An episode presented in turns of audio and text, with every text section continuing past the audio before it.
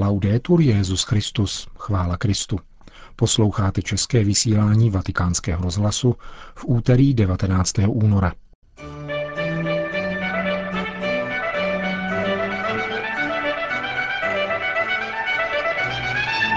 Letošní exercici je ve Vatikánu lze sledovat také na internetu.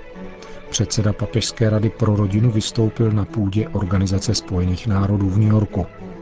A na závěr pak další pokračování promluvy Benedikta XVI. o druhém vatikánském koncilu. Hezký poslech přeje Milan Glázer.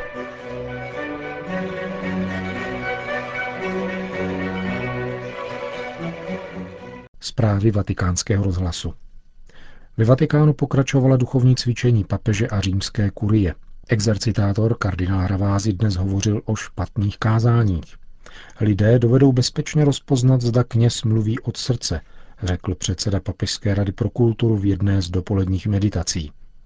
Na okraj rozjímání o postavě Mesiáše v žalmech poznamenal, že procítěněji někdy dovedou o Kristu mluvit ti, kteří jsou od něho daleko, ale cítí, že jej potřebují. Jako příklad zmínil dva spisovatele, které, jak řekl kardinál, by asi nikdy nenapadlo, že budou citováni v meditacích určených papeži. Vieni, buon Signore Gesù, da noi. Přijď k nám, dobrý pane Ježíši, obrať k nám svůj zrak, neboť pouze tebe je nám opravdu zapotřebí. Tato slova napsal ve 30. letech Bertolt Brecht, člověk nám velice vzdálený.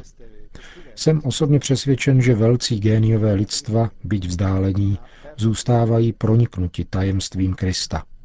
Jejich svědectví ukazuje, jak chladní jsme ve svém svědectví o Kristu my.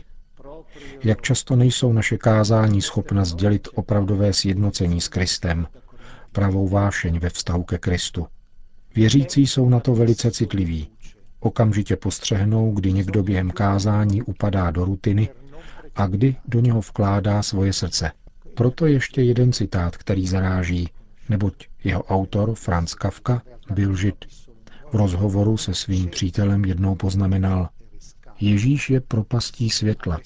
Je třeba zavřít oči, aby se tam člověk nepohroužil. Kafka skutečně zavřel oči ke Kristu, ale křesťanství jej vždy provokovalo. Letošní exercicie ve Vatikánu jsou vzhledem k blížícímu se konkláve středem zájmu. Díky tomu, že je lze sledovat také na internetu, účastní se jich i některá řeholní společenství, například františkáni v Asizi. A hlavní myšlenky meditací vycházejí najevo také díky péči samotného kazatele. Kardinál Ravázy se o ně dělí na sociální síti Twitter. Benedikt XVI. vytvořil vzorec přístupu vůči sexuálním deliktům. Přejde tak do dějin jako papež, který se vypořádal se zneužíváním neplnoletých. Tento názor vyjádřil arcibiskup Charles Šikluna, který více jak deset let vyšetřoval tyto delikty na Kongregaci pro nauku víry, tedy ještě zavedení kardinála Ratzingera. Odkaz, který zanechal na tomto poli Benedikt XVI., tvoří nové rigorózní normy, jasné vzorce přístupu i osobní zaangažování, čehož je výrazem list církvy v Irsku, anebo četná osobní setkání s oběťmi deliktů řekl vatikánskému rozhlasu arcibiskup Šiklůna.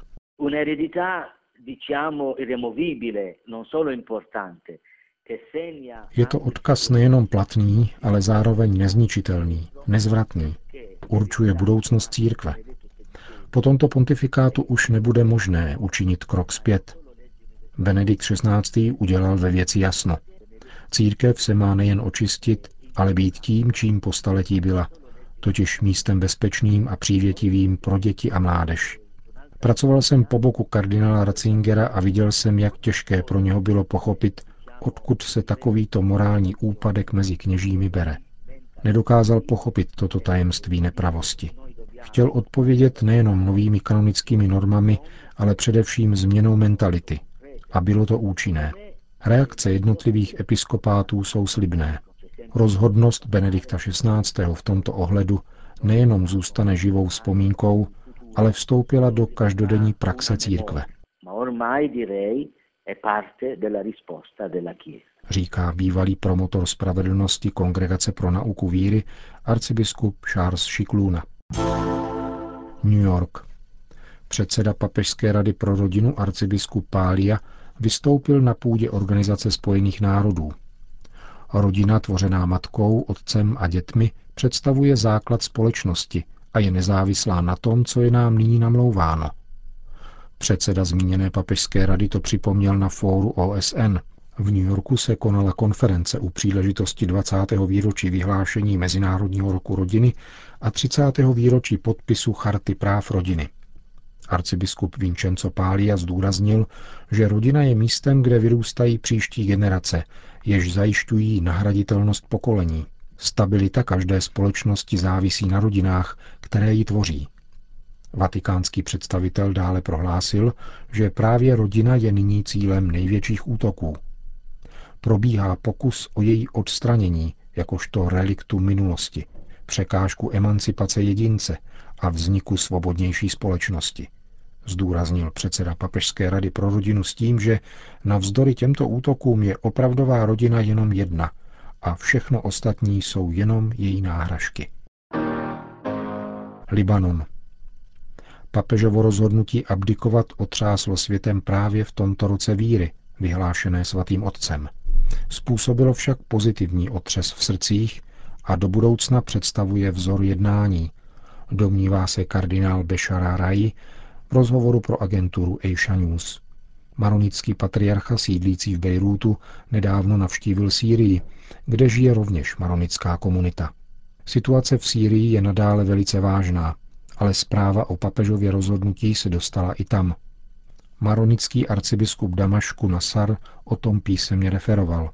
Odstoupení svatého otce, napsal pro agenturu Fides, se výjimečným způsobem dotklo všech syrských křesťanů. Papežova modlitba a vystoupení týkající se Sýrie spolu s jeho konkrétními charitativními skutky zapsali Benedikta XVI. mocně do srdce zdejšího zapomenutého lidu.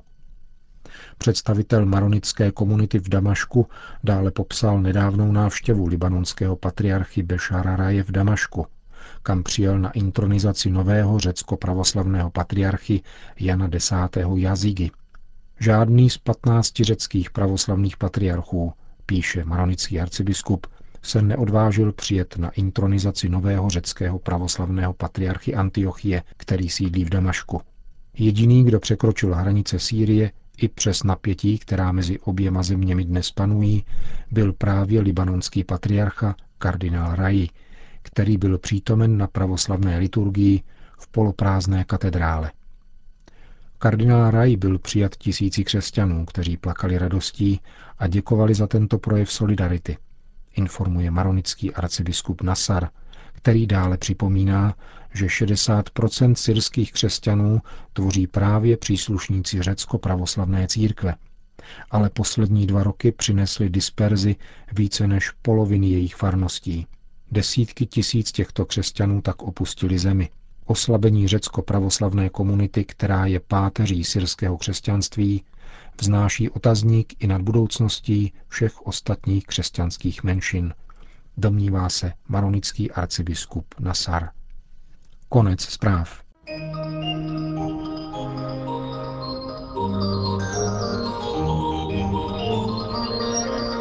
Na setkání s kněžími římské diecéze Benedikt XVI. pronesl z patra asi tři čtvrtě hodinovou promluvu, ve které zhrnul své vzpomínky a naděje účastníka druhého vatikánského koncilu.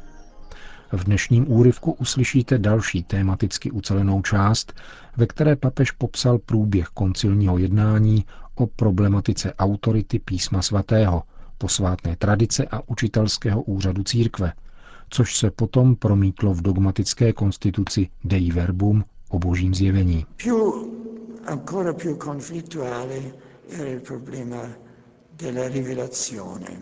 Ještě konfliktnějším byl problém zjevení. Tady se jednalo o vztah mezi písmem a tradicí. Tady se především exegeté zajímali o větší svobodu. Cítili se, řekněme, poněkud méně cení ve srovnání s protestanty, kteří dělali velké objevy, zatímco katolíci se cítili jakoby handicapováni, protože se musí podřizovat magistériu. Tady byl tedy ve hře i velmi konkrétní zápas. Jakou svobodu mají exegeté? Jak se má správně číst písmo? Co znamená tradice? Byla to bitva mnoha dimenzí, kterou nyní nemohu představovat, ale důležité je, že písmo je určitě božím slovem a církev stojí pod písmem, poslouchá boží slovo a nestojí nad písmem. Nicméně písmo je písmem teprve proto, že existuje živá církev, jeho živý podmět. Bez živého podmětu církve je písmo jenom knihou, která je přístupná, otvírá se různým interpretacím a nedává tu nejzavší zřejmost. Tady, jak jsem řekl, nastal těžký boj a rozhodující byl zásah papeže Pavla VI. Tento zásah vykazuje veškerý jemnocit otce, jeho odpovědnost za průběh koncilu, ale také jeho velký respekt vůči koncilu. Zrodila se myšlenka, že písmo je úplné a obsahuje všechno a není tedy zapotřebí tradice, a proto ani magistérium nemá, co by řeklo. Papež proto předal koncilu, myslím, 14 formulací jedné věty, která měla být zasazena do textu o božím zjevení a dal nám, tedy koncilním otcům, svobodu zvolit jednu z těchto 14 formulí. Řekl však, jedna z nich musí být vybrána, aby byl text kompletní. Vzpomínám si víceméně na jednu z těch formulací, non omnis certitudo de veritatibus fidei potes sumi ex sacra scriptura. Tedy jistota církve o víře nevzniká jenom ze samotné knihy, ale potřebuje podmět církve, osvícený a nesený duchem svatým. Jedině tak písmo mluví a je naprosto spolehlivé. Tato věta, kterou jsme ve věroučné komisi vybrali, jedna ze čtrnácti, je rozhodující a ukazuje neodmyslitelnost, nezbytnost církve. Umožňuje tak chápat, co znamená tradice, živé tělo, ve kterém toto slovo od počátku žije a od něhož dostává svoje světlo, v němž se zrodilo. Už jenom skutečnost kánonu je církevní skutečností. To, že se tyto spisy staly písmem, vyplývá z osvícení církve, která našla tento kánon písma v sobě. Našla jej, nikoli vytvořila. Vždycky a jedině v tomto společenství církve je také možné skutečně chápat a číst písmo jako boží slovo, jako slovo, které nás vede v životě i smrti. E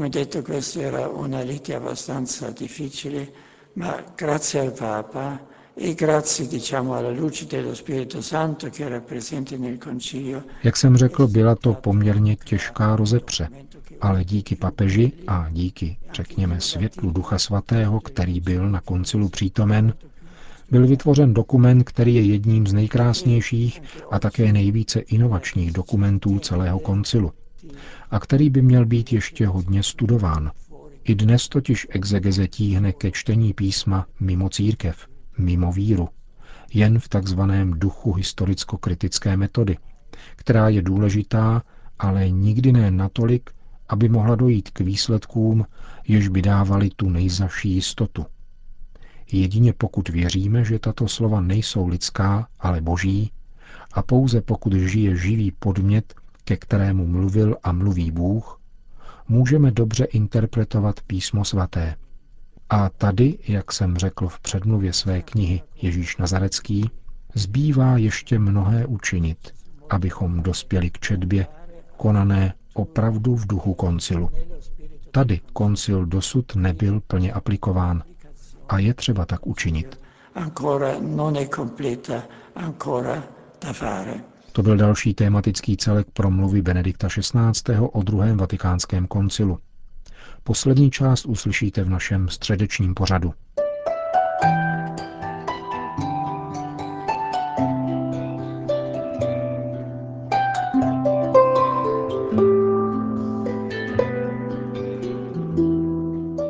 Končíme české vysílání vatikánského rozhlasu. Chvála Kristu. Laudetur Jezus Christus. thank you